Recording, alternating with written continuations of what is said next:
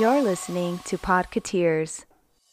Welcome to episode 477 of Podketeers. This week, I explained to Andrew what Taylor's version means. Mel shares a great story about connecting with someone on threads. Bicycle Playing Cards releases a series of Disney decks, and I'm a little peeved about it. We got some auction and donation announcements for our Teamboat Willie fundraiser benefiting the Children's Hospital of Orange County, aka CHOC. More on that in a bit. To celebrate the Haunted Mansion's birthday, we talk about our favorite scenes on the attraction. We talk about what we think the attraction would be like without the Doom buggies, and what we would want to see come to the mansion here in Anaheim. And of course, we round out the episode with our history segment, Great Moments with Mr. Andrew, with some facts about 1985 and 1986.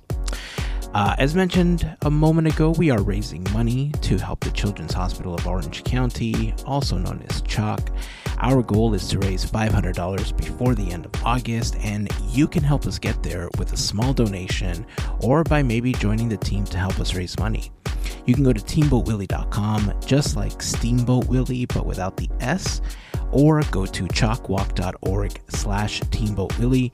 Every little bit helps, so anything that you can give is greatly appreciated. Uh, as I mentioned a moment ago, we are going to have some auctions. More information on that is going to be coming up in the episode. Uh, so if you're not following us on Instagram, now's a great time, especially if you want to participate in the auctions. We have some really great items going up very soon, so uh, keep an eye out for that information.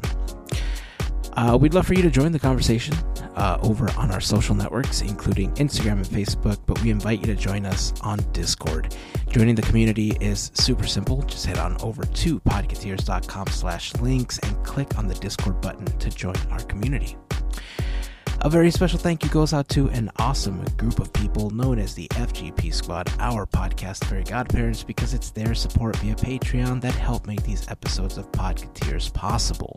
As part of the FGP Squad family, you get some additional perks like exclusive discount codes for Podketeers gear, additional content that we've uploaded to Patreon, and access to our happy hour calls, just to name a few. For more information on how you can become part of the FGP Squad family, we invite you to check out podketeers.com slash FGP. And as always, a super special thank you goes out to the FGP Squad for their continued support. Okay, so that's going to wrap up the intro. I'm getting ready to go make myself some more tea in a moment, but if this is your first time hanging out with us, welcome. We hope that you enjoy the episode and that you come back for more. And of course, if you've been hanging with us for a while now, welcome back, friends. Here is episode 477 of Podketeers.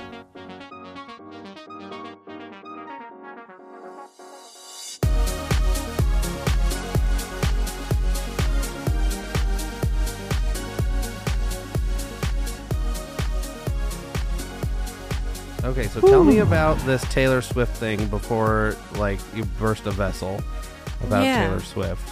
I want to know what the deal is with this Taylor's version thing because I don't know nothing about Taylor Swift. I'm not like in the Swift, the Swiftiverse or whatever it's called. I'm not a, uh, You're not uh, a Swifty. I'm not a Swift T. Uh, I- that would be a good like that'd be like a good rapper name or something. Swift, Swift T. T. Swift T. Swift T. Yeah, Swift T. Yeah, little, I little don't- Swift. Anyway, continue. I I will admit I am a Taylor Swift fan. I don't consider myself a Swifty by any means at all, really. I follow a lot of what she does in her career. I like her music. I think she's a very savvy businesswoman, but overall I don't consider myself like a full-blown Swifty, but you have to respect the clapback that is Taylor's version because Mhm. the TLDR, so to speak, is that years ago she worked for uh, this company called Big Machine, and there came a point where her her catalog went up for sale. And instead of the company saying like, "Hey, you know, we want to offer you your catalog. Do you want to buy it so that you own the rights to everything?" Because she owned, like, she was the writer, she was the voice on it, like she helped produce a lot of them, but she didn't own the masters, right? They, those were owned by Big Machine. And instead of them allowing her the option to purchase her own masters, this guy named Scooter Braun, who was like her manager, swooped in and basically purchased them out from under her without her getting the opportunity to buy them. And so she's always held this like vendetta against Scooter Braun uh, because like he he basically screwed her out of her masters, right? And yeah. so at one point there was all these like cryptic messages as she was releasing new albums and everything. Like now she's with uh, a, a different recording company, and so she started releasing new stuff. And she realized that she wasn't making any money off of her old stuff. And I think it was a conversation that she had with Kelly Clarkson at one point. I, I don't know if I'm remembering that correctly, but uh, I think it was a conversation with Kelly Clarkson where she kind of joked and said, "Oh, you should just re-record all your stuff," and like that kind of I don't know if that's what sparked the idea or if she was already kind of in the process, but because she owns the lyrics, like the melodies, the arrangements, like she basically owned everything except the masters. Mm-hmm. She can re-record new versions of them because she's the owner of everything else. So basically she's creating new masters of everything she's recorded. So for uh, uh everything after a specific album, I think it was Reputation. Uh, everything after that, uh, like Folklore and Evermore and Midnights and all these like new albums that she's released are all under her new label. But all the re-releases that she's doing, because she's now singing them like years later, they're all called the original album name, but they they have the added Taylor's version you know, because okay. it's not owned uh-huh. by Scooter Braun. They're basically Taylor's versions. And so the Swifties like got together and they were like, "Well, we're never going to listen to the old versions again. We're only listening to Taylor's versions." Uh, you know, I I've talked about how I love like Gravity Falls and all these like little cryptic puzzles and all this stuff, all the the things I grew up, you know, enjoying, right? Taylor mm-hmm. Swift does a lot of that with her album releases. Like she's always hiding Easter eggs. She's always putting these like cryptic messages in her uh, like her social posts, in her like live videos, and uh, there's like this whole community, uh, like the Swifties, basically. There's like all these people that spend so much time trying to decipher all of the puzzles and the clues that she lays out. And some people are really good at it. Like if you follow her, I don't f- follow her career close enough to figure half this stuff out. But there was a post, I think, today on Twitter, or I'm sorry, X. Um, it's Twitter. Who cares? Yeah.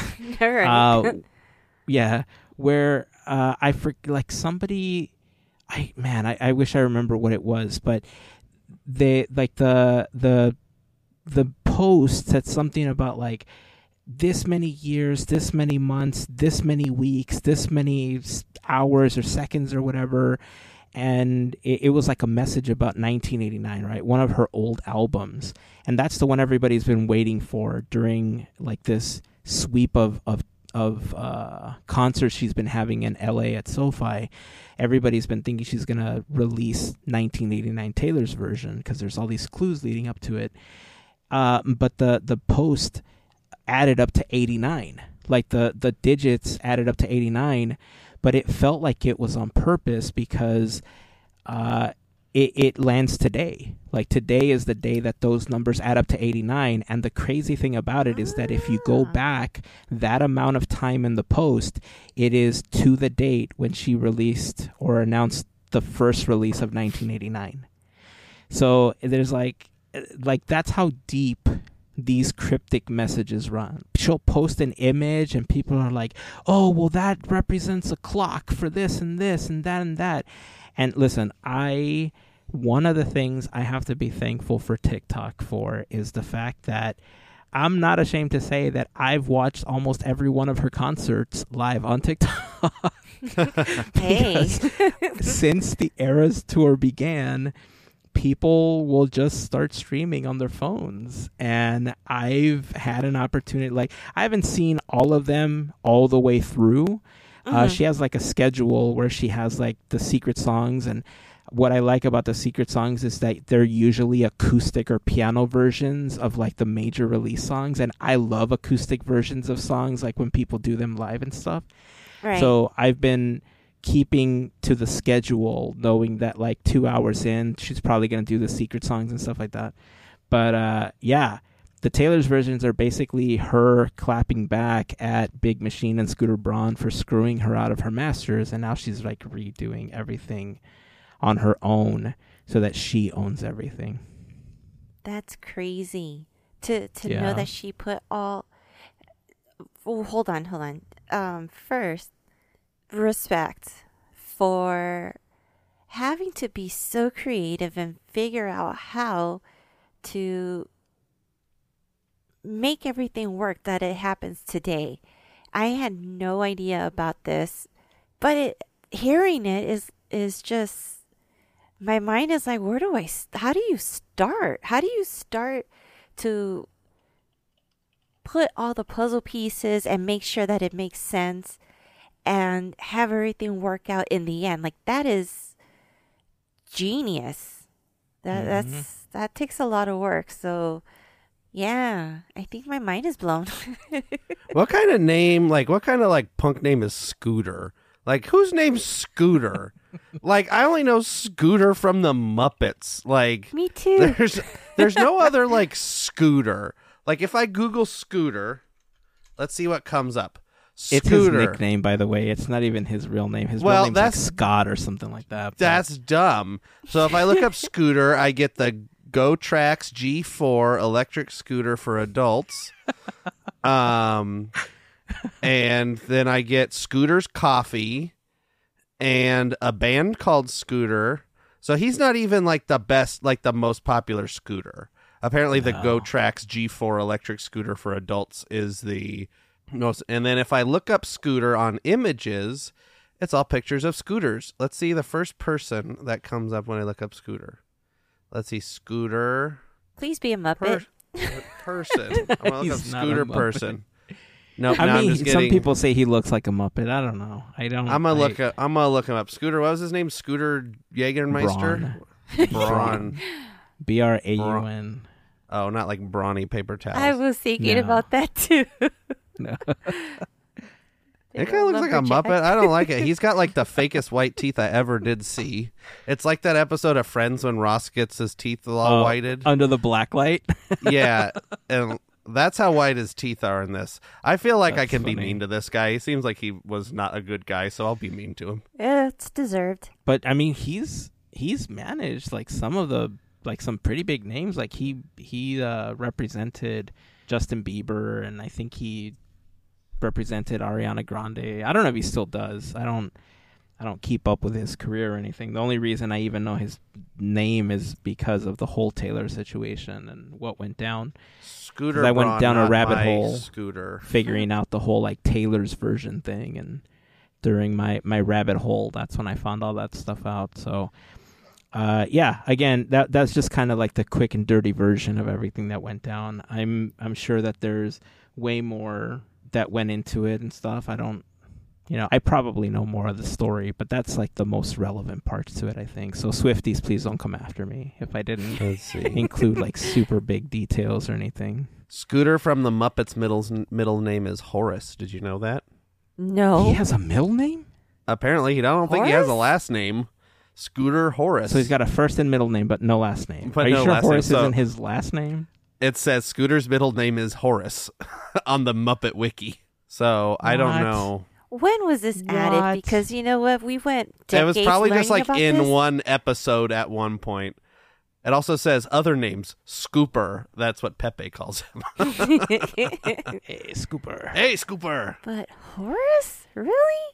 Scooter Horace. That's other funny. names, Scooper. Occupation: Gopher, assistant performer, stage manager, associate producer. His Oh, yeah. mother's name is Joan, and he has a twin sister named Skeeter. Mm-hmm. Okay, does Skeeter have a middle name? I don't know about Skeeter, but did you know that Statler and Waldorf's first names are Jerry and Conrad?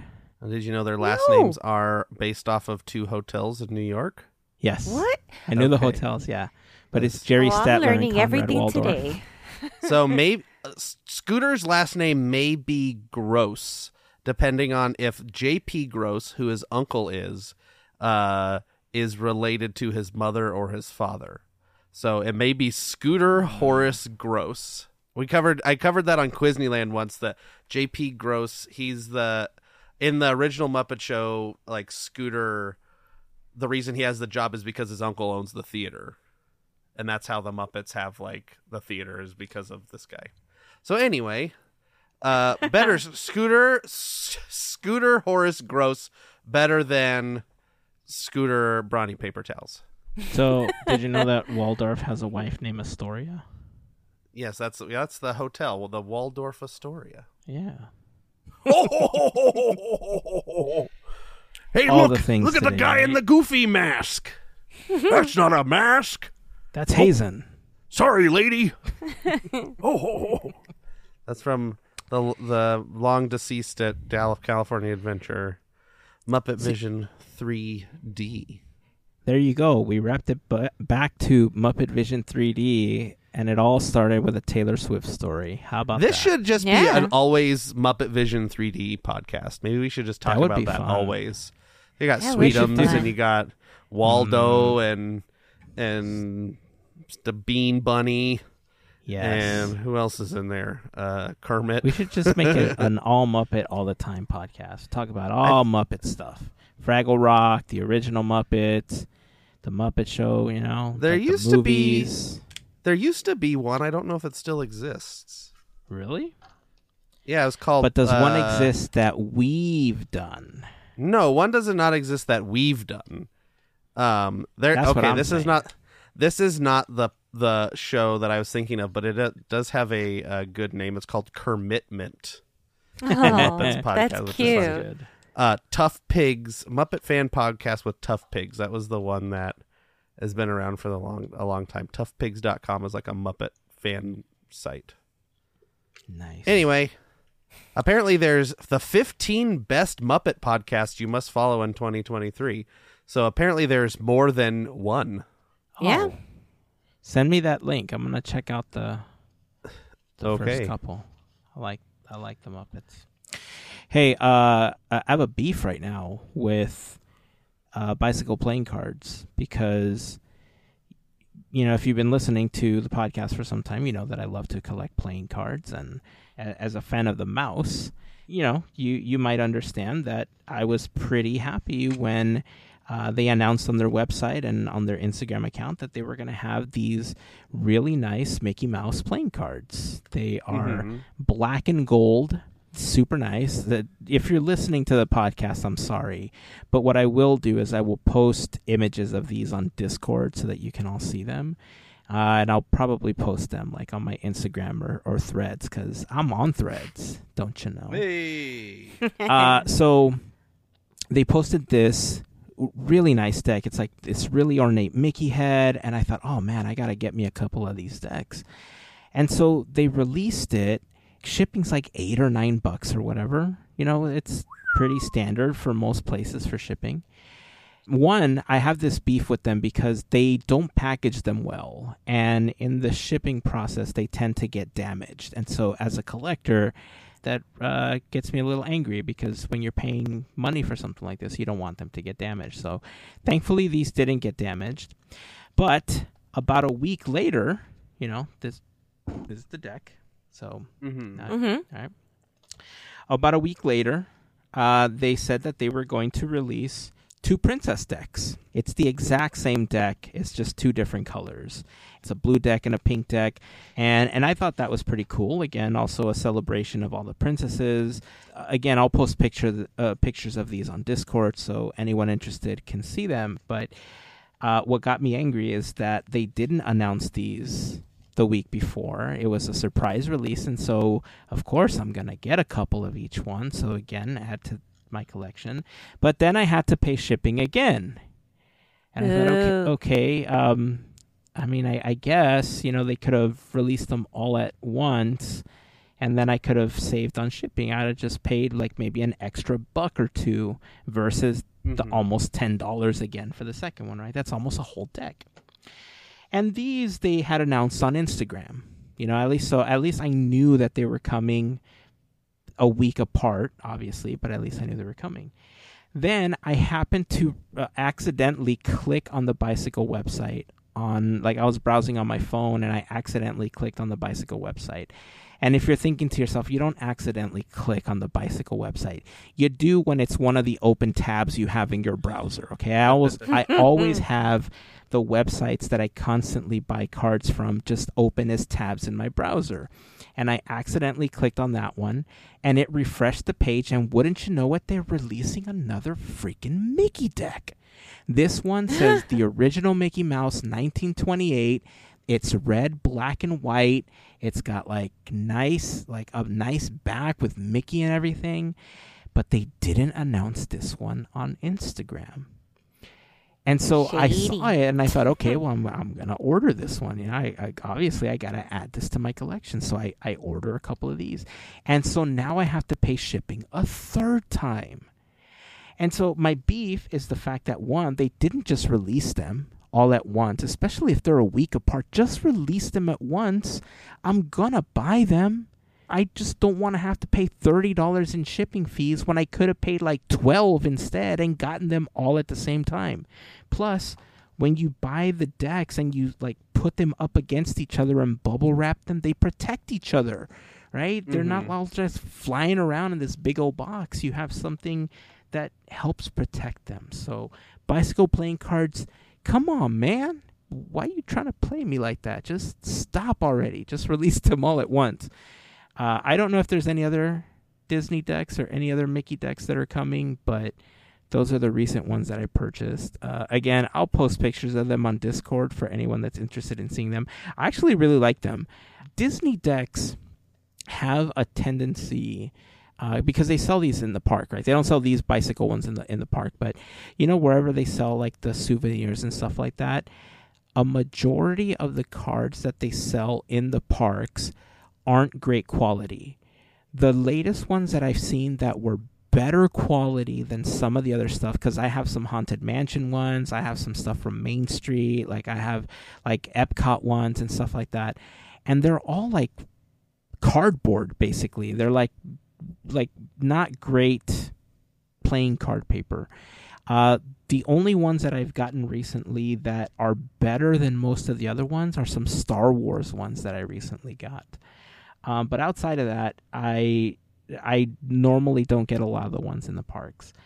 Uh, and the reason I normally don't like like outside designs is because they're not great.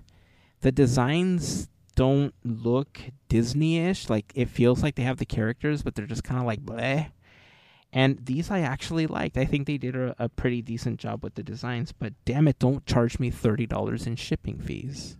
That's madness. I feel your pain and your anger because there, there is a, there's a makeup brand that kind of does the same thing, where it's like, release here release here and this and that. And it's like, I can't do this because no one should be able to, you know, just have it all available. You, you kind of get me? So I, yeah, it stinks having to overpay, especially nowadays. It's like, come on, throw us a bone. yeah. Did I tell the story of how I got the the Roger Rabbit um uh Comic Con toys on here or not? Because I know I started. You, you I told, told us. Of, I don't think you told that on the podcast.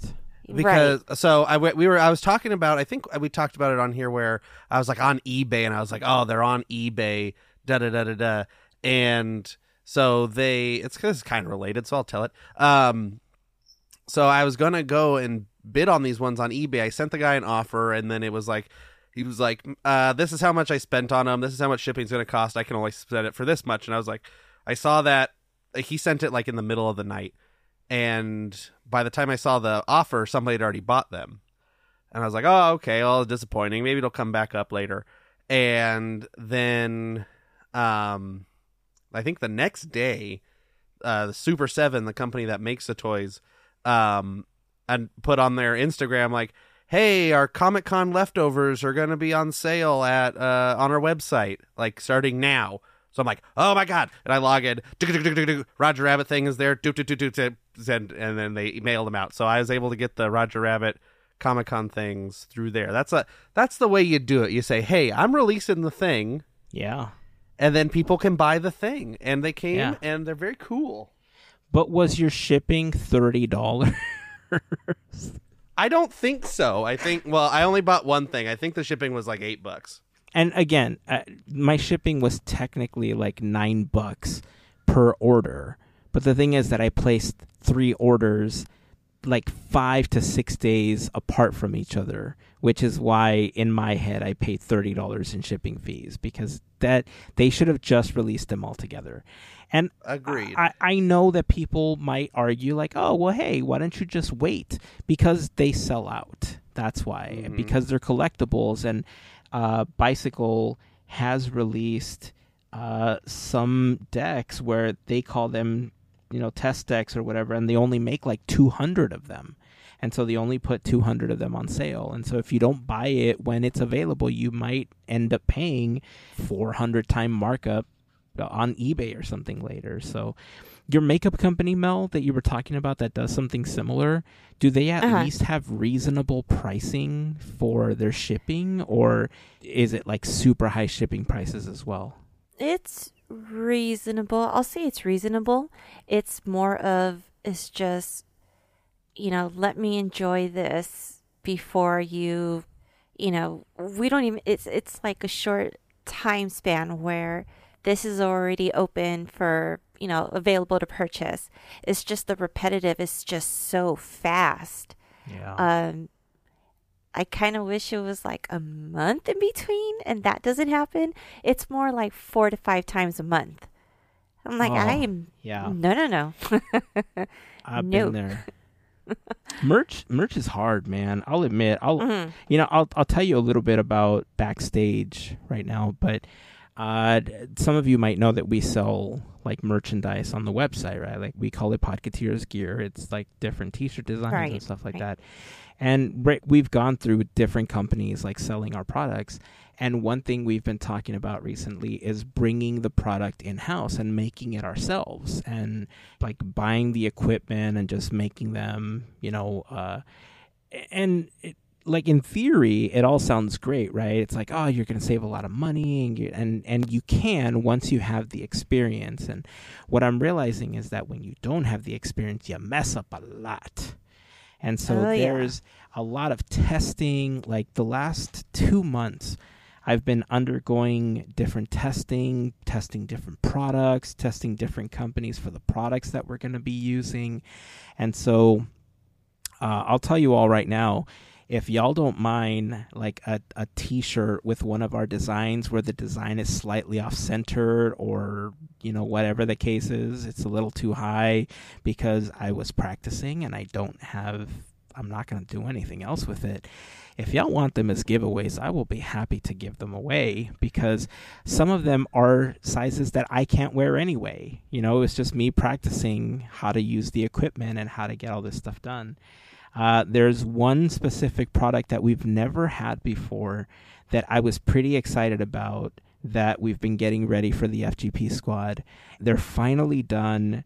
They're getting ready to ship. I'm getting ready to post a preview of this on Discord for the first time.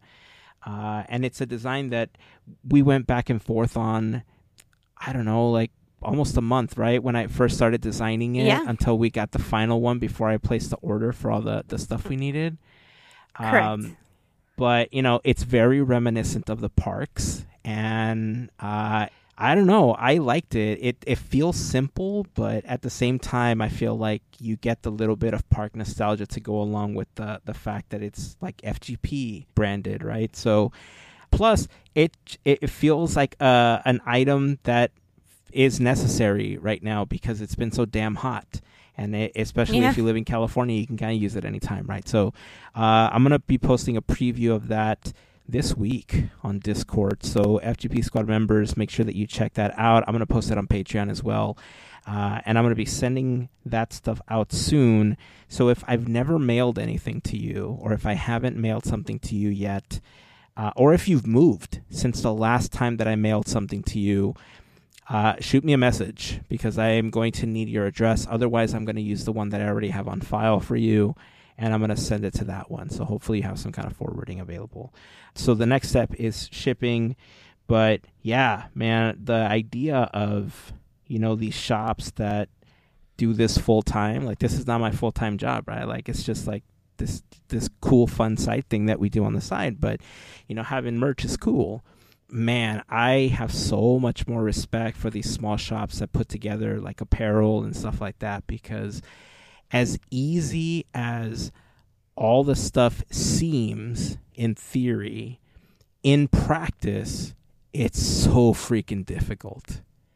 Uh, Yeah. So, yeah, there's gonna be some some stuff that's just not gonna be up to par that I don't feel comfortable selling. But like I said, I'm comfortable giving it away if you're willing to wear it the way that it is.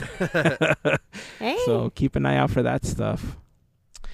Uh, hey, you had a really cool story about something that happened on Threads. Do you mind sharing it? Yeah. Um okay, so if you did not know, I've been on Threads since day 1. Some of us we wear that as a little badge of honor like, "Hey, we were there and we made it happen and meet some really cool people, right?"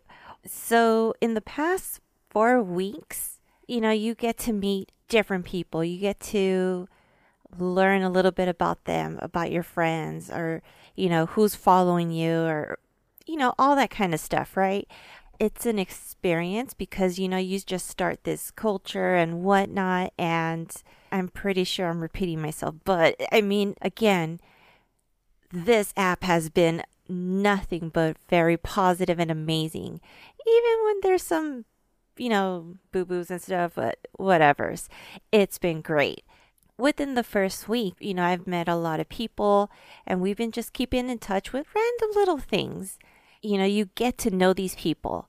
One day, I want to say about, what, five days ago, I posted about the last episode that just dropped and just told everybody, hey, you know, this week's episode, da da da.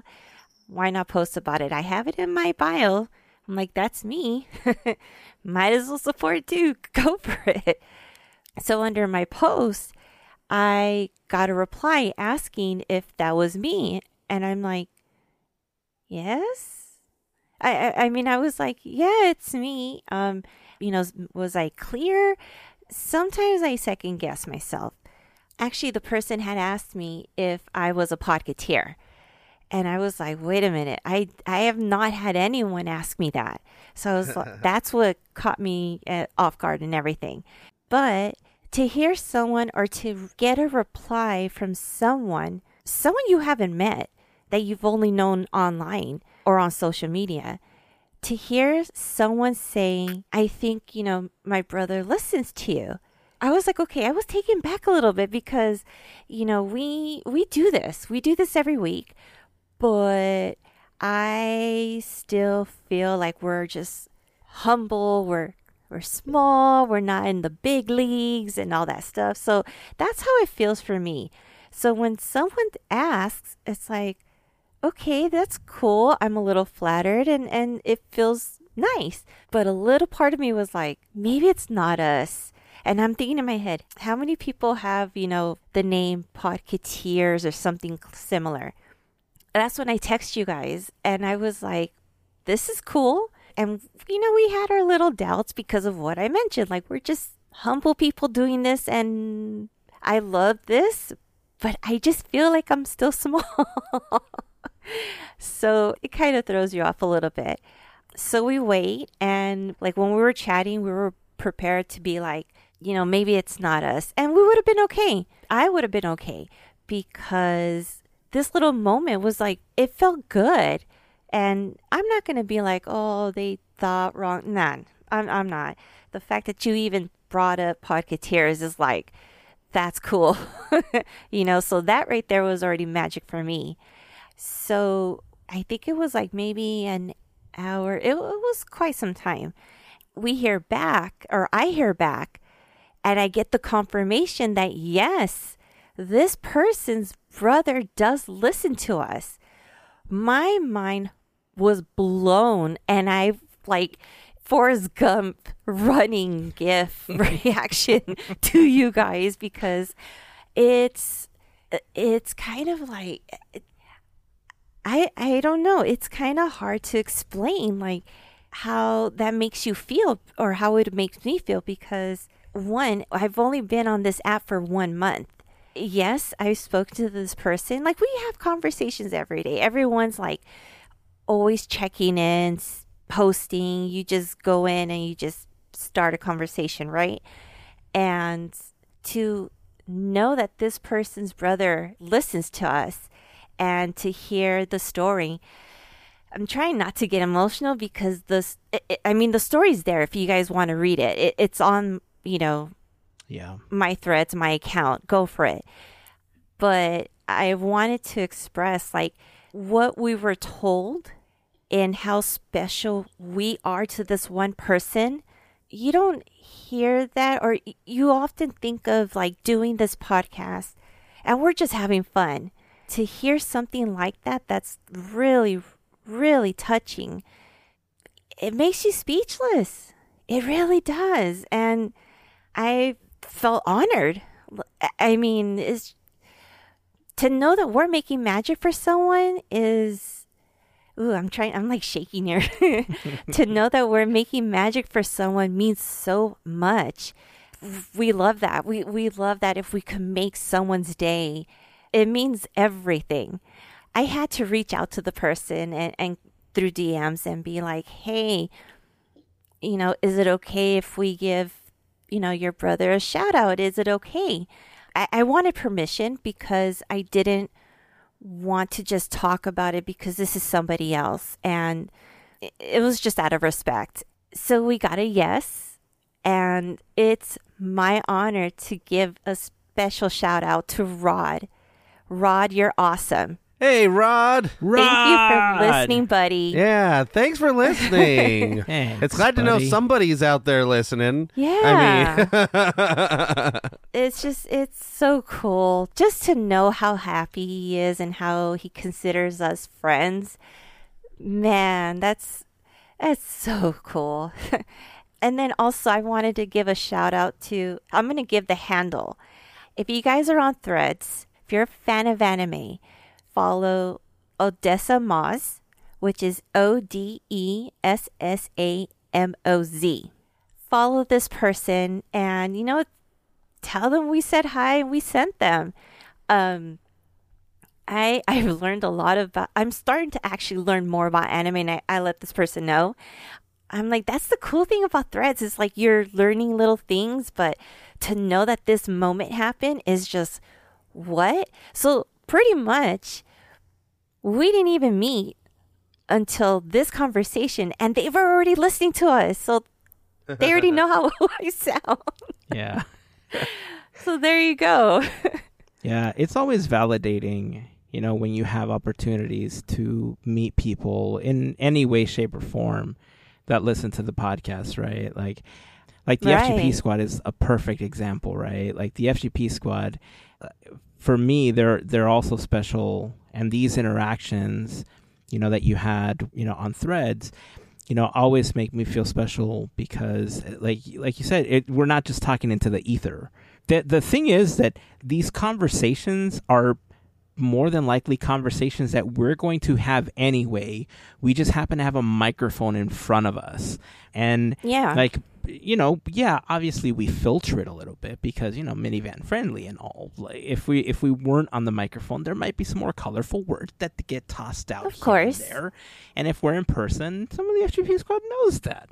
But uh, you know, overall, what you hear on the podcast is the conversations we generally tend to have anyway. So whether you think they're exciting or whether you think they're boring, this is us. Like I don't know what else to tell you. Like, Yeah. these are our conversations. So the fact that other people listen to them and they get a kick out of them, or like you said, they, it brings a little magic to to their day, is always something special to hear. So thanks for listening, Rod, and uh, at Odessa Moz, you know, obviously for putting us or for letting us know that uh, when you sent us that that text message, I it just caught me off guard.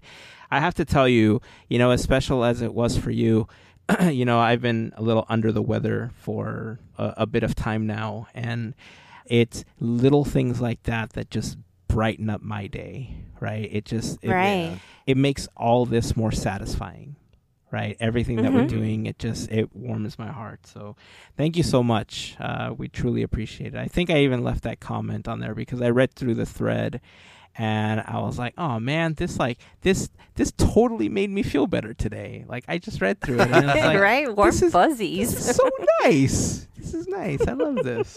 Remember when I used to do that thing for the FGP when and I'd call them cool cats and kittens and all that Yes. stuff. We did that for a while. I'm gonna do that for Rod. So Rod, thanks for listening. You're so cool. The cool cat and kitten. You probably got like like a cool style. Maybe got some like a cool T-shirt and a cool hairdo. I'm sure. I don't know. I have never met you, Rod, but I'm glad to know you. Thank you for listening.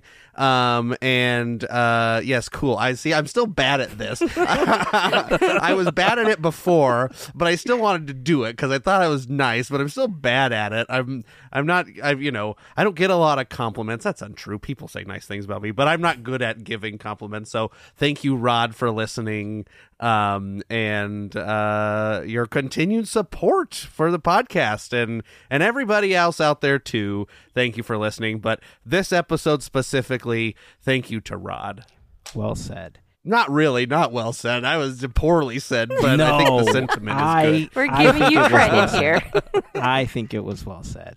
Uh, but since we were just speaking about the FGP squad, let's take this moment to thank them. Uh, if you're not Oh, familiar, yeah. the FGP squad is a very special group of listeners that help us out with a monthly contribution via Patreon. Uh, the story behind the FGP squad is actually because their full name to us is they are our fairy godparents of the podcast. But somewhere along the way, the hashtagging fairy godparents got super long, and someone suggested, hey, this is like FGP stuff here, and it just kind of stuck. So the FGP squad. If you want more information on how you can become part of the FGP Squad family, you can head over to podketeers.com slash FGP for more information. There you'll find some of our top contributors, a link to our Patreon, a little information on the FGP Squad itself. And being a part of the FGP Squad gets you some additional perks like access to our happy hour calls when we get an opportunity to do those. You get some discounts on Podketeers gear. You get uh, random giveaways for stuff whenever I have stuff to send out. Uh, you get a special section of Discord. So if again, if you are interested in becoming a part of the FGP Squad family, podketeers.com slash FGP is where you will find that information. And of course, to all of the members of the FGP Squad, we just want to send a huge thank you for your continued support. Uh, let's see. Oh, we have some auctions coming up for Teamboat Willie. The CHOC Walk is coming up super quickly. Mel last week talked about this awesome basket with all these goodies that she put together that we're going to be auctioning off as well. I was planning on doing it this week. Unfortunately, I didn't get an opportunity to get the posts ready. So look for that next week. Uh, we want to make sure that we get that those done and added to our tally. We're trying to raise five hundred dollars. It's not a lot. Hopefully, something that we can attain by the end of the month. That's our goal by the end of August to raise five hundred dollars. Uh, so the auctions are going to be coming up soon. Uh, I just checked our inventory earlier this week, and we do have a handful of the limited edition Teamboat Willie pins that we made last year to help fundraise for both CHOC Walk and Walk for Hope. I'm going to be posting that stuff on Instagram. I'll post them on threads. I'll post it, you know, to our own social media stuff. Uh, Teamboat Willie is our official uh, charity team, and our team colors are normally black and white. We've also used like bla- uh, black and silver, uh, or gray and white rather. And uh, last year we made a very limited edition pin. We only made a hundred of them. They're black and gold. Uh, they have like nice backer cards and everything. Proceeds from each of the pins sold was getting donated to uh, one of two charities that we were raising money for. It was either for the Children's Hospital or for City of Hope for cancer research. Uh, I do have some of those left. So if anyone is interested in purchasing one of the original 100 limited edition Teamboat Willie pins, I don't have an exact number, but we don't have a lot. But maybe we can come up with like a like a make it like a free gift sort of thing as well, where if you give over a specific amount, we'll send you a thank you pin. You know, like the telethons do, or like PBS does. They'll send you a tote when you donate a specific amount, right? So Thanks to viewers like you. thanks to viewers Yeah. like you, right? So I guess Thank you. while supplies last, we'll come up with a number and you'll get a free pin. Or uh, for another specific number, just actually just thought about this. Um, all right, hold on a second. We're gonna we're gonna have a quick conversation. We'll be right back.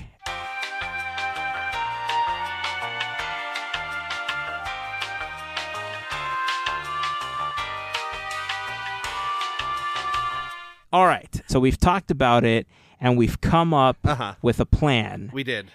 Next week, you'll know the tiers, but if you give a specific amount, you'll get a free pin or you'll get this new product that we're getting ready to send out to the FGP squad uh, if you give a different amount, a lower amount. So eh, that one's a surprise right now. I want the FGP squad to be the first to see what that is since we're giving them out to them first.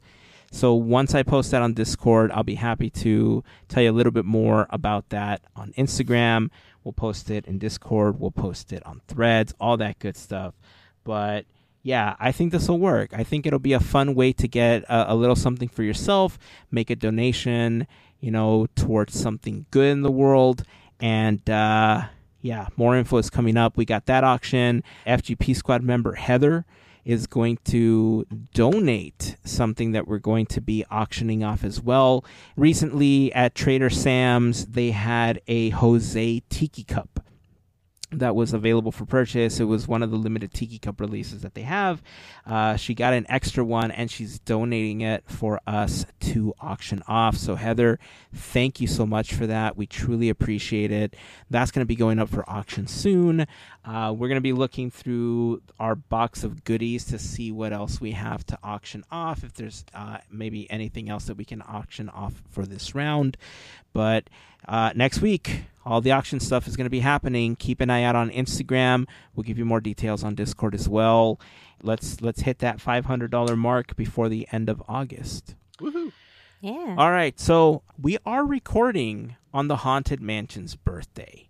The mansion very special to us. We're we're huge Haunted Mansion fans. Uh, Andrew uh, suggested that we talk about.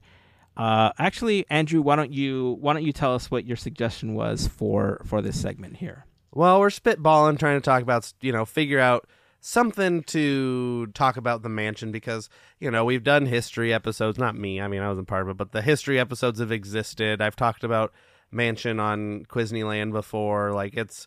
It's a, a very uh, popular topic. You know, maybe we'll do something opinion, you know. So I'm thinking, what's your favorite scene in the Haunted Mansion? There's there's quite a few there's you know e- everybody's got probably something that you know tickles their fancy a little more than other scenes i know i do um, i've got my favorite characters and my favorite scenes from the mansion just like anybody i'm sure almost anybody that is you know a frequent disneylander or a you know frequent parks goer has a favorite scene in the mansion if the mansion is a kind of thing they like so uh, that's what i'm thinking what's your what's your favorite scene in the haunted mansion Who wants to kick it off?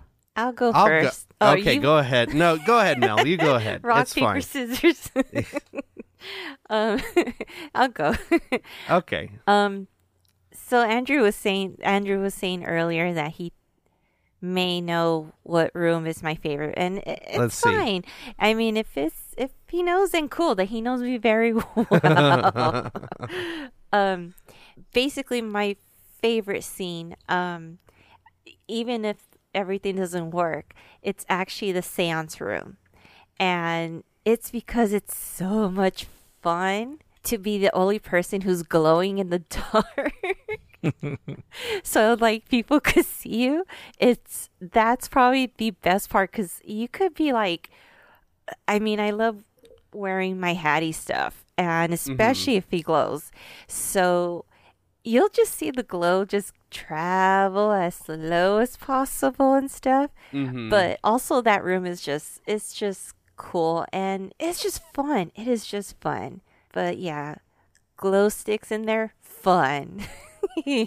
you are the the highlight of the room. So Literally. That that was my guess, Melissa. That Okay. was that. was- I'm I am not surprised in the least. I had a second guess guess of just the organ player, but I my Ah. first guess was was definitely Madame Leota in the in the seance room. That's I mean that it's such a like impactful room, the the seance room and.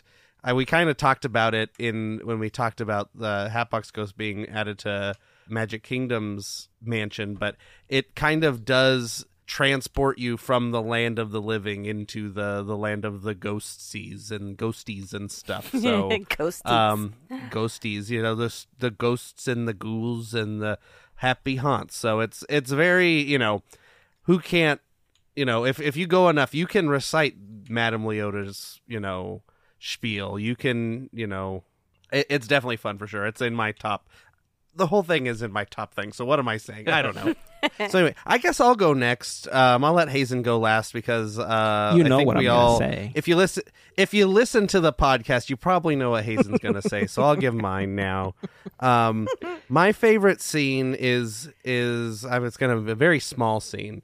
Um, happens in the graveyard, and it is the singing busts my my favorite part of of the Haunted Mansion.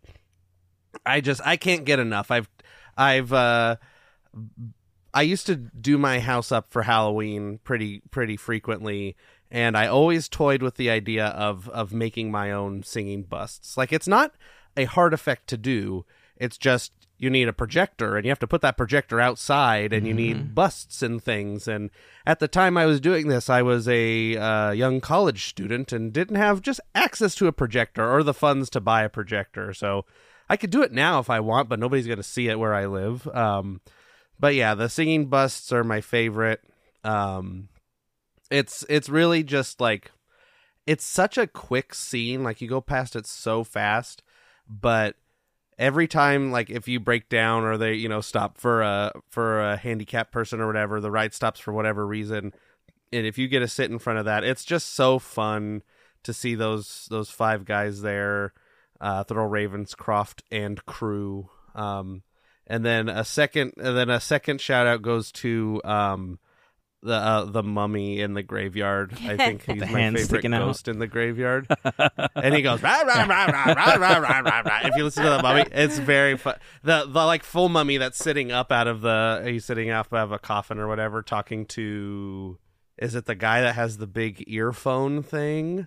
I think I'll have to g- look at pictures. so. I think it's the guy with like an old man with the earphone thing or something, but it's near it's towards the end on the left side after the like king and queen on the the uh seesaw.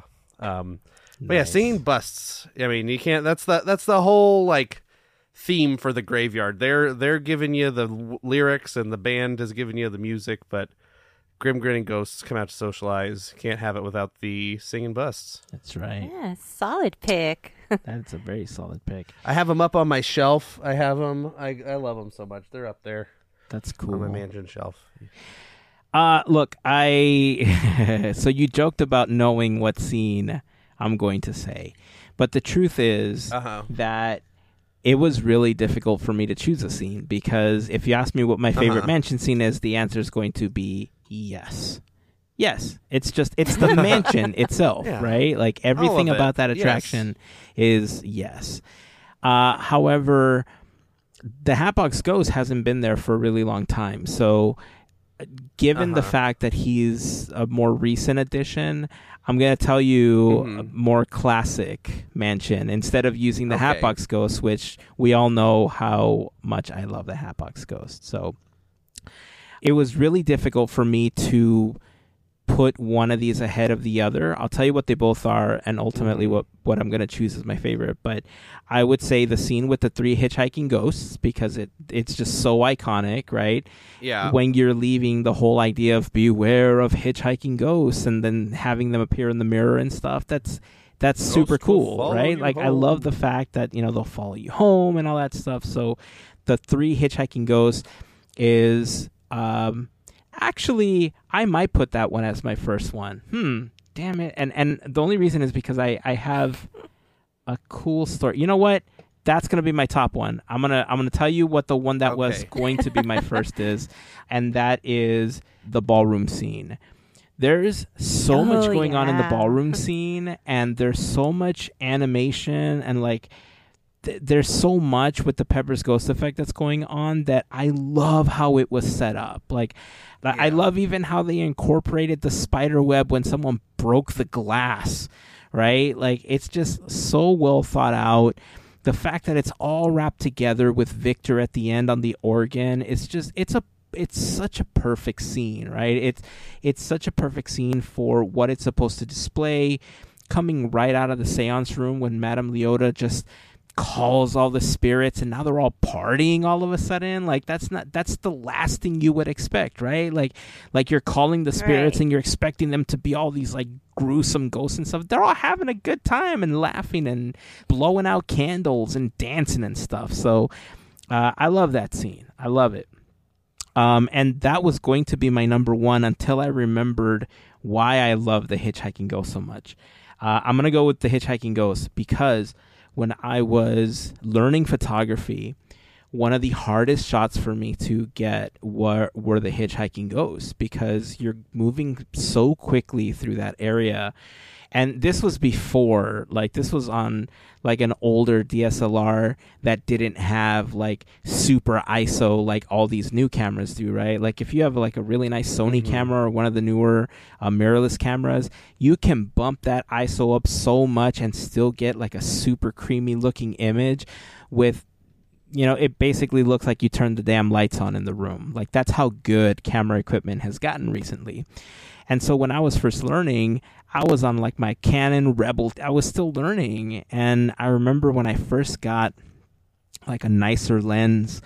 Uh, I I remember locking in my focus and like clinching in and I, I had it down to like what places in the mansion prior to the hitchhiking ghosts I could autofocus on and then basically lock my body in place so that by the time I swung by the ghost I could snap my photo and I was already pre-focused so that the camera wasn't struggling to focus.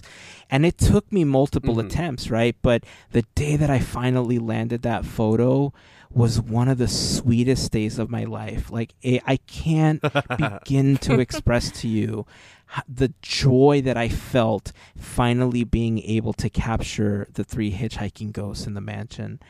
And uh, I, I mean, it it served me well years later because uh, it only took me a second attempt to get the the Hatbox Ghost when they finally re-added him, and the picture of the Hatbox Ghost that I've I've given away, I've auctioned off, I've sold. You know, that photo is one of my favorite things I've ever done in the mansion. But it was the hitchhiking ghosts that kind of started it all, and like it, it was at a point when I was learning photography where I was just so frustrated because low light photography is so difficult, especially when you're moving. You know, it's so crucial to be Mhm. as still or as fast as possible. Uh, and so, with a little bit of editing, I finally got my shot, and man, it's one of the great. Like now, thinking back, it's one of the greatest mansion memories that I have outside of the day that the Hatbox Ghost returned. So, uh, my number one scene, absolutely, the hitchhiking ghosts. Yeah. D- I mean, it's the everything of the mansion. It's ev- it, it's before the Hatbox Ghost. Like they were the icons of the mansion. They're on the poster, like everything. The hitchhiking ghost. So it, it makes sense because they're they're the ghosts that follow you home. They're the go- Mhm. they're the, they're the only ghosts that you see multiple times Mm-hmm. like on purpose because you see them in their scene and then you see them in the mirror or in your doom buggy so they're you know a little more or prevalent um and then you see you know gus like that uh animatronic is reused right before that scene too right like before you hit the hitchhiking ghosts on the right there's the there's like the knight holding his head, and then there's another animatronic that looks exactly like Gus, but like Oh, yeah. a uniform or Yeah. something. It's you know all the all the faces are reused multiple times. It's like the grandma in the mansion is the grandma from the Carousel of Progress. Like it's I don't know where I'm going with this, but it's all fun. The mansion's great. and it's just a testament to you know all the imagineers that that worked on it and you know especially like you brought up like how big the the ballroom is and stuff and it's it's really like a testament to like Yale Gracey in Mhm. particular for I mean the, all the effects that are in the mansion are thanks to Yale Gracey like that's that's And Rolly. all you know I I mean but like the, the special effects like the the ghost like like how they did the clothes and the the peppers ghosts and all this stuff is is you know a huge you know role i mean i'm not saying yale gracey did everything and every you know everybody had a, a say in in you know coming up with stuff but like the special effects yeah, he was the the primary is, guy. is yale gracey's yeah. the guy and um but i mean rolly has a thousand other things in the mansion that also is you know every everybody marc davis and ken anderson and you know everybody claude coats like uh have their hands in this and you know even uh, what what's her name? Uh norris mcknight norris the Tanya. lady that does t- uh, t- is it tanya? Mm-hmm. the designer of the wallpaper and bob gurr doing the the doom buggies. And it's just it's an all hands on deck thing. And now you know all these people. And you if you didn't know them before look them up i guess. It's just like the people that made this attraction come to life like like it, it's something that probably will never happen ever again is having something as like detailed as cool as as weird and odd and scary and fun and As everything as the original. haunted mansion like as a ri- Yeah. exactly 100% original everything else Yeah. is just a copy How how Um, different? You know, you mentioned all these Imagineers that that worked on it. I know this wasn't part of the conversation, but just question wise, that's okay let's how do it different do you think the attraction would have been? Because we know that the mansion was originally supposed to be some like walkthrough attraction, right? And so it was supposed to Right. integrate a Mhm. lot of the the Museum of the Weird stuff that Rolly had originally conceptualized before the the innovation and the invention of the the Omnimover for the World's Fair, which is what eventually went into the mansion.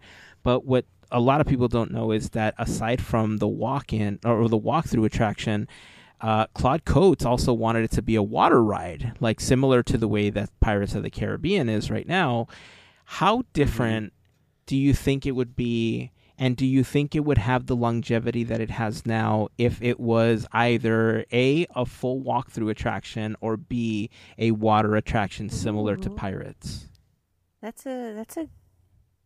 I, my brain is like trying to imagine both, and it's like, whoa, it's kind of weird. Con- um, considering how we know the mansion and whatnot, I don't see it as a water ride. I think that's weird. That is totally weird. I think it would have more longevity if it was just a walkthrough, um, especially now because photo ops. That's the that's the only reason I could think of.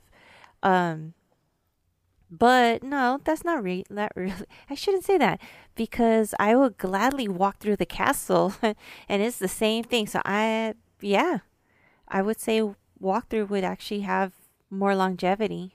H- How would you put water? That is weird. it would be a completely different attraction if it was a water Yeah. water ride like pirates i mean it would probably have had a different storyline in, in general you wouldn't be going through a man you know it would you would probably start at, yeah eh, it's yeah it's it would be completely different um so i i kind of have a like half opposite opinion of yours melissa just because like the walkthrough attractions that still exist are very like not well attended. I mm-hmm. mean, one's the castle walkthrough at Disneyland, and then the other that just got a remodel was is the the Twenty Thousand Leagues Under the Sea at Disneyland Paris, I believe. Um, and I guess it was so like underattended. They're like they're trying to like fix it up to do to get people to come in there or something, and they like pulled out like this very cool animatronic, like first of its kind animatronic that was all underwater of the of the squid thing, and they put a video screen in instead. All this, there's a bunch of hubbub about it, but yeah, I, I I don't know. I mean, it's hard to speculate because it's it's the mansion is is what it is, but just with the like prevalence of Pirates of the Caribbean being a water ride and being successful, I think that it would probably still be around if it was a water ride. But I was just really like the other day I was reading a uh, a article or whatever you want to call it about how um, it was it was an article uh, a conversation with Rolly Crump and he was explaining that him and Yale Gracey were working on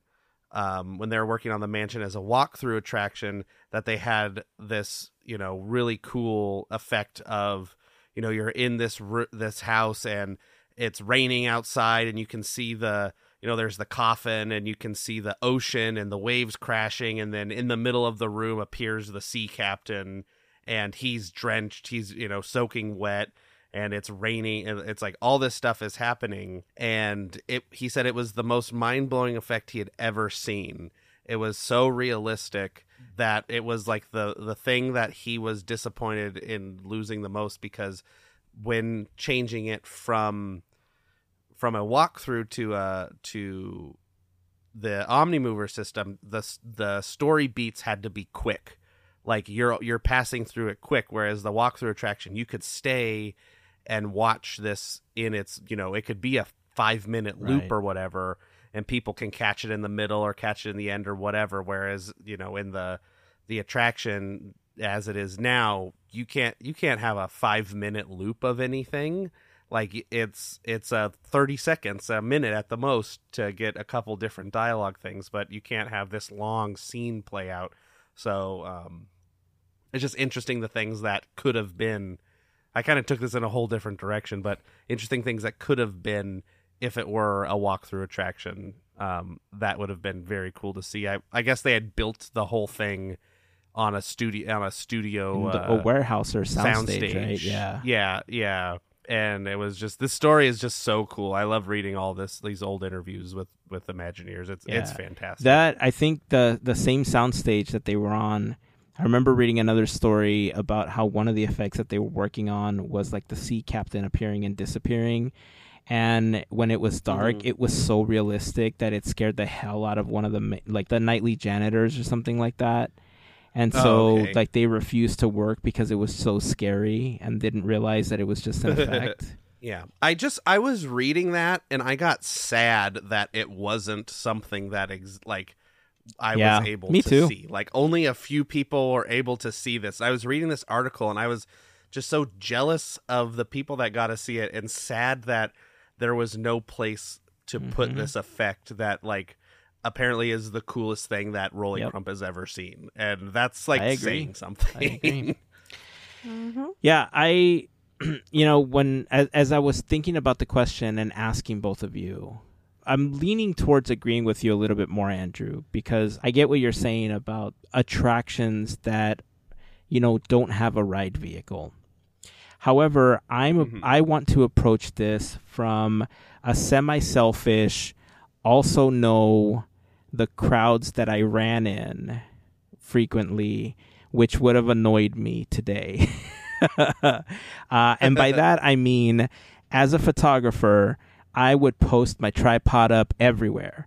And if the mansion existed in its current state but was a walkthrough, I can't begin to imagine how many tripods you'd be tripping over because everybody was trying to get that perfect shot of whatever the case was or the Hatbox Ghost or yeah. the like just think of what I just told you how much it how long it took me to get the photo of the hitchhiking ghost if it yeah. was a walkthrough everybody would be there snapping the photo so you'd be tripping over tripods yeah. and like there would be a hold up because photographers are trying to do their thing and uh, you know, I've grown to try to be more conscious of that stuff and realize that it's not just about me getting my photo, right? There are people that are trying to enjoy their day.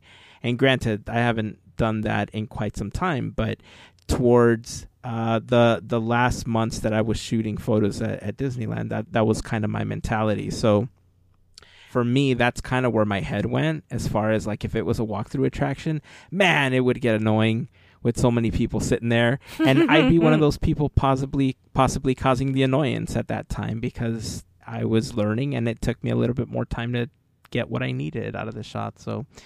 Uh, so if ever I was at the park with my tripod and I somehow you know, put a damper on your day because I was in your way. I'm so sorry. I never meant to do that on purpose. I promise I was just trying to learn something. Um, but as a water ride, I the funny thing about the water ride is that I think it would have worked really well if they had given like you said they they had given the mansion a different story, right? If they had committed to the story yeah. of the sea captain and instead of the mansion in its current state, you saw a mansion that was maybe overcome by a hurricane or there was some kind of uh, typhoon that somehow hit the like I guess hurricane because it was in New Orleans, right? That would be the most uh, right. that that would be the, yeah. the the most likely to happen. So yeah, hurricane hit, basically destroyed the house, and you're going through the mansion in its post hurricane state, and these ghosts are coming mm-hmm. out of maybe the people that used to live there or something, but it all ties together. The Black Widow bride could still be there, and it ties into she was waiting for the captain to come back when the hurricane hit, you know, and she was left there. She's now a ghost because of it. So I think if they had committed more of the story to to like line up with that, a water attraction the way that Claude Coats wanted would have worked a lot better. In its its current version, I don't see it. I don't think it would have really worked at all. It doesn't make sense just like it going doesn't. through a house exactly a, in, in exactly boat. right. Um, and and that's the beauty I think of the Omnimover and the Doom buggy itself is that not only was it great for putting a lot of people through the attraction at once. The clamshell design of the of the Doom buggy also allows them to turn you and, and put you into positions to help you focus on the thing that they want you to see at that very moment. Because when you're on, on a exactly. roller coaster or any attraction that just has a standard vehicle, there's a lot to look at, man. And you know, it can become overwhelming at times, especially if you if you're riding for the first time uh, Rise is one of those attractions. You get on Rise of the Resistance for the first time. There's so much, and it's so overwhelming. You can't just ride it once and capture everything that that yeah. attraction has to offer. But like on something with the mansion, it's so dark, and the the Doom buggy moves you around. It is focusing you purposefully on the story that they want to kind of tell you in the section that you're in, right? So, yeah exactly. Like in, in Pirates of the Caribbean, there is no like unthemed corner that you can see right. from your boat. Like mm-hmm. in the haunted mansion, you can't see the unthemed things, but they're there. Like like Pirates of the Caribbean doesn't have an unthemed in the whole building because of you're just mm-hmm. looking around. Whereas like mansion, like if you're looking at the ballroom, if you turn around, there's just like a plain wall back there. Like there's just like if there's just like a roll up mm-hmm. door like at the haunted mansion that you can see like if you're looking for the right thing. But because your ride vehicle is pointing you in those directions like it's you know conservation of of resources where you can you know when you're in the room with leota like the it's just a big black void with the thing right in the center. Everything behind you is just nothingness but if you were if you were on a boat going around the same thing, you would have to have stuff to your left and to above you and all this stuff to to fill that theming out because some people are going to be looking in different places. So it's it's very, you know, innovative at the time and now we love it. She announced it. Update folks, Sorry. update Hayes I was talking about the Haunted Mansion and and Taylor Swift right now announce this. some song or something. We're no, we're including this. it. Taylor Swift. Hazen was watching the Taylor Swift concert, and something, some Taylor Swift is re-singing a song and going to put it on Spotify. Oh, Breaking a whole album. News. Breaking Breaking news. Do, do, do, do, do, do, do, do, do, do. She's redoing Taylor's the album, version. folks. Not That's at the right. time Hazen thought, to, towards yeah, the end of the concert instead of the be- middle of the concert. He's going to have an aneurysm waiting for this announcement. Um, yeah, I totally agree with what you're saying. Um, I will say though that if there's anything that I would have ever wanted them to add, okay, let let me ask you this question then: Is there something that you would like them to add to this mansion from the Disney World mansion? I have to remember. I'm, I need to look because I could tell you what I would like them to add. You um, go first because I can't. Uh... Yeah, no, no problem. The, the first thing because um, this is what this is what sets them apart is the extra room with Yep. the walls, and The it looks crazy. Yep. That The stairs. That's exactly what I would have want them to add to this one as well. So when you're boarding the Doom buggy, I know that they use that here to decorate for Nightmare Before Christmas when uh, when they do the overlay, right? That's Mhm. really when we get Mhm. the like uh more decoration in that area. But overall, the story of that is that in that area you're supposed to be entering this like realm of the dead, right? Like it's The yeah, that, that's the story of that. You know how you're boarding the doom buggy and stuff. You're kind of I like, hate it. yeah, I don't like that either. I don't like that part of the story, especially because there's a super disconnect from the fact that you were just in the hallway, and and then this And like then- yeah. nothing, and then all of a sudden you're in the endless hallway, right? So there's this huge Exactly. disconnect. So the way that the the mansion in Disney World has the library and then they have the Escher room, I think it's such a beautiful transition that could be added to this one.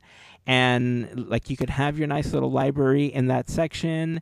You can maybe even just do the Escher room, but it feels more organic, right? Going from the hallway into the loading area, seeing that in front of you, endless hallway, and then the rest of the attraction, right? And it we don't need an entire extra room. I think they can make it work with forced perspective in the area that we have now. Mhm. Uh, but it's Mhm. it's the I like look if they're getting the Hatbox Ghost, they got to give us the Escher room here. They got to decorate that area. Uh, it's only fair that they're taking something from You us that we my get something from them, right? Yeah. See, I mean, yeah, what I've always wanted there is like a grand staircase. That like would because be you are gorgeous there. because you are going up the stairs. Like that's the whole thing. There is a banister there. It would just be so great if it was like a huge like set of windows or something with th- these big two grand staircases coming down. I don't know what else in the middle or maybe there's a big fireplace up at the top of the stairs or something. I don't know, but it's just it's so like it seems so, this is what it seems like to me is like okay, we themed this and then we forgot to do this part. And so it's we're calling it the boundless realm and we're to have a green light that spins around and kind of looks like a supernatural whatever. I think that that that's definitely I don't even want anything like I could be fine if we didn't get the stairs, the stair the MC Escher style room. I just want that entry to be themed Yeah, like it just it's just so like it's just so disjointed from that's my only complaint in the haunted mansion Yeah. it's you know, like like honestly, it, you're right. Like even if it had a mirror image of the walls we see on the right hand side before we board the doom buggies, if it was Yeah. just that kind of wall so that it looked like it was in the same spot at the same time, it would feel more connected. Because I'm telling you, the whole boundless realm thing, and then all of a sudden you see the endless staircase back in it as part of the mansion. There's this. It's just a huge disconnect. well and it's also like that part of the the room is the f- that's the full height of the building so like you know you go up the stairs and you're on you know a second level for a while before you then go down and then Mhm. you know, to to do all that stuff. That first section is the full height, so it's huge. It, and it, it just lends itself so well to be able to put something like like they do in the Haunted Mansion Holiday. That thing is humongous that they put there. Wouldn't it be so great to walk in and like turn that corner and be like, boom in your face? Here is like the grand staircase, or like like what they have. I think it's in Phantom Manor where the Phantom is like standing at the top of the At stairs. the stairs? Oh, Yeah, looks like so so- good, man. like s- having something like that, you know, have something there that is not just a painted black wall. Yep. I could go on for this forever, but yeah, that the phantom standing on the top of the stairs is a very cool image. I would be happy to be the 1001 happiest haunt at that moment. Mhm. Remember when somebody became the 1000th haunt? Yeah, because they gave like a bunch of money to a charity, right? Yeah. And then they won like it. They, yeah, they and paid like, a 40 dentist. grand or something. Yeah, I think he Oh, was I a dentist. Yeah, he was like he became the thousandth happy haunt. Yeah. yeah. That, that was exactly what he paid for. yeah. All right. Well, if you have any scenes in the mansion that are your favorite, we'd love to hear what those are. We can share them in the next episode.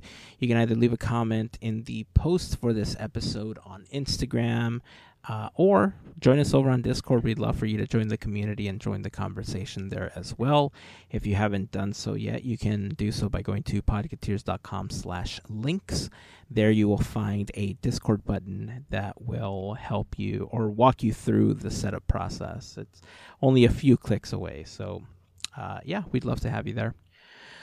All right, uh, I think it's time to start wrapping up this episode the great Mr. Andrew has prepared some more fun facts about the Disney company's history over the last hundred years as they celebrate the Disney 100 celebration.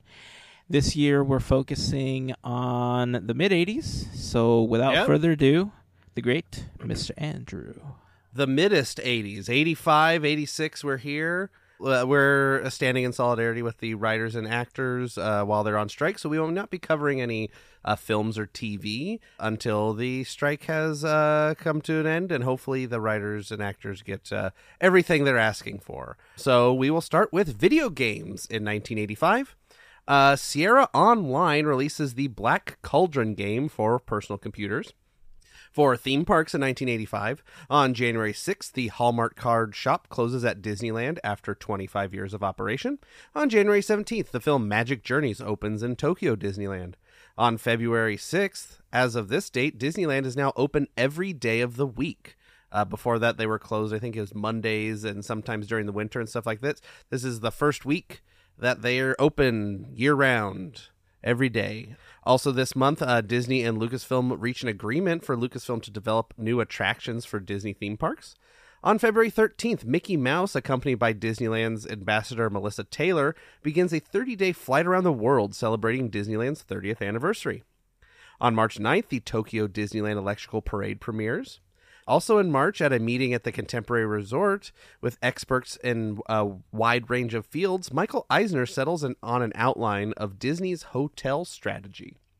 On March 23rd, the live stage show Disneyland is Your Land begins performances at Disneyland, and the Disney Clothiers shop opens on Main Street in Disneyland. On March 29th, the new Frontierland Shootin' Arcade attraction opens in Disneyland. The guns were changed from using lead pellets to infrared beams.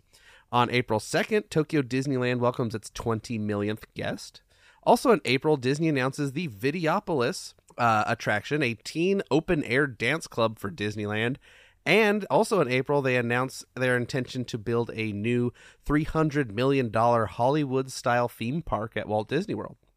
In May, Walt Disney Productions announces it would decide by September where to build a European Disneyland park. On June 19th, the Yums Food Facility opens in Videopolis. And on June 22nd, Videopolis opens in Fantasyland at Disneyland. It is a 5,000 square foot outdoor dance amphitheater with music videos playing on 70 monitors. This is also where churros were sold for the first time. So you have Videopolis, a thing for churros. On July 20th, Walt Disney World welcomes its 200th millionth guest, Virgil Waits Jr. Uh, also, this year, the Main Street Electrical Parade returns to Disneyland. In July, Disney announces the Captain EO film project with Michael Jackson, Francis Ford Coppola uh, as a director. Um, on August 25th, Disneyland welcomes three year old Brooks Arthur Charles as the park's 250 millionth guest. On September 2nd, the Adventures Through Inner Space attraction closes in Tomorrowland at Disneyland. In December, the Fantasy on Parade Christmas Parade begins its last run at Disneyland. On December 5th, the Skyfest Celebration Salute to Disneyland is held in Anaheim. A world record 1 million helium balloons is released over Disneyland. On December 15th, Michael Eisner and French Prime Minister Laurent Fabius, I'm sure I'm butchering that name, sign a letter of intent to build a Disney theme park on 4,400 acres at Moraine-la-Vallée, again, probably butchering, I cannot speak French, uh, which is 20 miles east of Paris, France. I think you nailed it. Probably, probably it's probably right. um, other notable events of 1985 in February, Disney stock reaches uh, seventy-five dollars a share, and by May it reaches ninety dollars a share. Also, this year, Michael Eisner sets a new goal of new animation film every 18 months. Disney animator Tony Anselmo takes over the voice of Donald Duck. An animation cell from the film The Band Concert sells for $24,000, a record price. Uh, revenues for the year for Disney Company break $2 billion for the first time. Operating income from filmed entertainment for the fiscal year is three uh, 33.6 million, and attendance at Disneyland during this fiscal year is 11.3 million. Uh, birthdays for 1985 February 19th, Haylie Duff. March 26th, Jonathan Groff and Keira Knightley. April 30th, Gal Gadot. June 18th, Alex Hirsch. July 2nd, Ashley Tisdale. August 9th, Anna Kendrick. November 30th, Kaley Cuoco. December 5th, Frankie Muniz. And December 10th, Raven-Symoné. Notable deaths of 1985 on February 20th. Uh, original voice of Donald Duck, Clarence Nash. And on May 22nd, uh, uh, one of Walt's nine old men, Disney legend uh, Wolfgang Reitherman. That brings us to 1986. I'm going to uh, do two quick sort of film related things just because I think they're important. Uh, on February 3rd, Pixar is founded by Ed Catmull and uh, Alvy Ray Smith. And on December 1st, uh, filming begins on Who Framed Roger Rabbit. Uh, for video games in 1986, Capcom signs an agreement with uh, the Walt Disney Company to produce Disney games for the Nintendo Entertainment System. And the two games released for 1986 are Donald Duck's Playground for the Amiga, the Atari ST, and Apple II, and the Black Cauldron for Apple II, Atari ST, Amiga, and DOS. Um, for theme parks in 1986, on January 15th, the Living Seas attraction opens in Future World at Epcot uh, at Walt Disney World. It includes a 5.7 million gallon aquarium, sea base alpha area, films an animated atlas of the world, the seas, Sea Watch, and Suited for the Seas, and uh, the Coral Reef Restaurant. Um, on January 5th, Circus Fantasy first appears at Disneyland. Also in February, the Country Bear Vacation Hoedown attraction opens in Bear Country at Disneyland and in the Magic Kingdom at Walt Disney World simultaneously. On March 8th, Alice's Tea Party opens in Fantasyland at Tokyo Disneyland. On March 20th, Tokyo Disneyland welcomes its 30 millionth guest. And on March 25th, Walt Disney World welcomes the 500 millionth guest to enter a Disney park, Don McGrath. In May, the Walt Disney Company changes its no alcohol policy in Disneyland, allowing beer, wine, or champagne at corporate parties of 500 or more after dark in rented sections of the park. Uh, that same day, the Magic Eye Theater opens in Tomorrowland at Disneyland. The first film shown is Magic Journeys. On May 29th, Spaceship Earth and Epcot is updated with a new narration by Walter Cronkite. On June 27th, Big Thunder Ranch opens in Frontierland at Disneyland. Also, this year, construction begins on the Disney MGM Studios theme park at Walt Disney World. Uh, and the name of the golf resort hotel at Walt Disney World is changed to the Disney Inn. Uh, also, the Totally Mini Parade runs at Disneyland.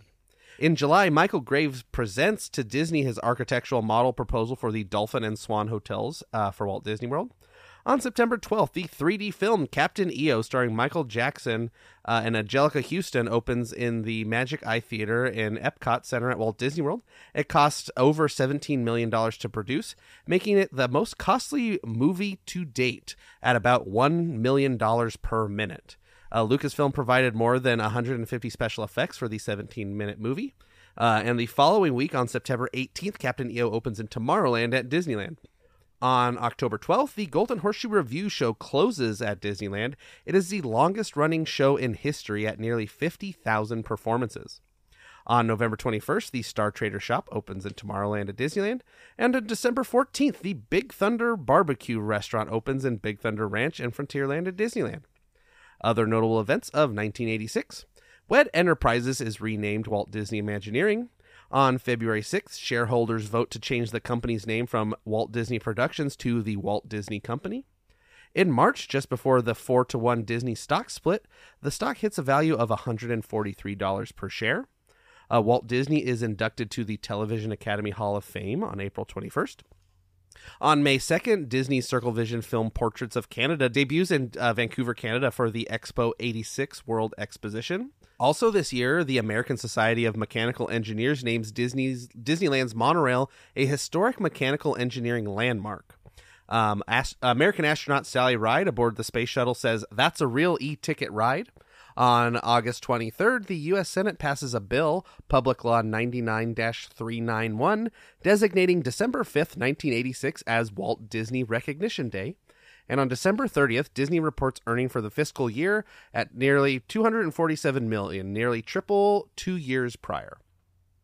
Uh, birthdays for 1986, we have March 9th, Brittany Snow, March 28th, Lady Gaga, May 17th, Taj Mowry, June 11th, Shia LaBeouf, June 27th, Drake Bell, July 2nd, Lindsay Lohan, August 29th, Nicole Byer, and November 10th, Josh Peck. Uh, notable deaths of 1986, we have uh, comic book artist Floyd Gottfredson, and November 2nd, uh, Paul Frees. So that is it for uh, Great Moments with me, Mr. Andrew, uh, for the years 1985 and 1986. Man, I had zero clue that there was a Black Cauldron video game. Yeah, for you to play it on DOS, apparently. Man, talk Wow. about uh, a property that doesn't get enough love, man. That is. Anyway, it's a whole other rant that we'll just leave for another day. So that's it. That's going to wrap it up for this episode. Anything else before we wrap up? Uh, well, I think we're good. I think it's time We're to go to bed. It sure Yes. is. Until next time, keep dreaming, keep moving forward, and always remember to pass on the magic. Have a fantastic week, everyone. Bye. See ya.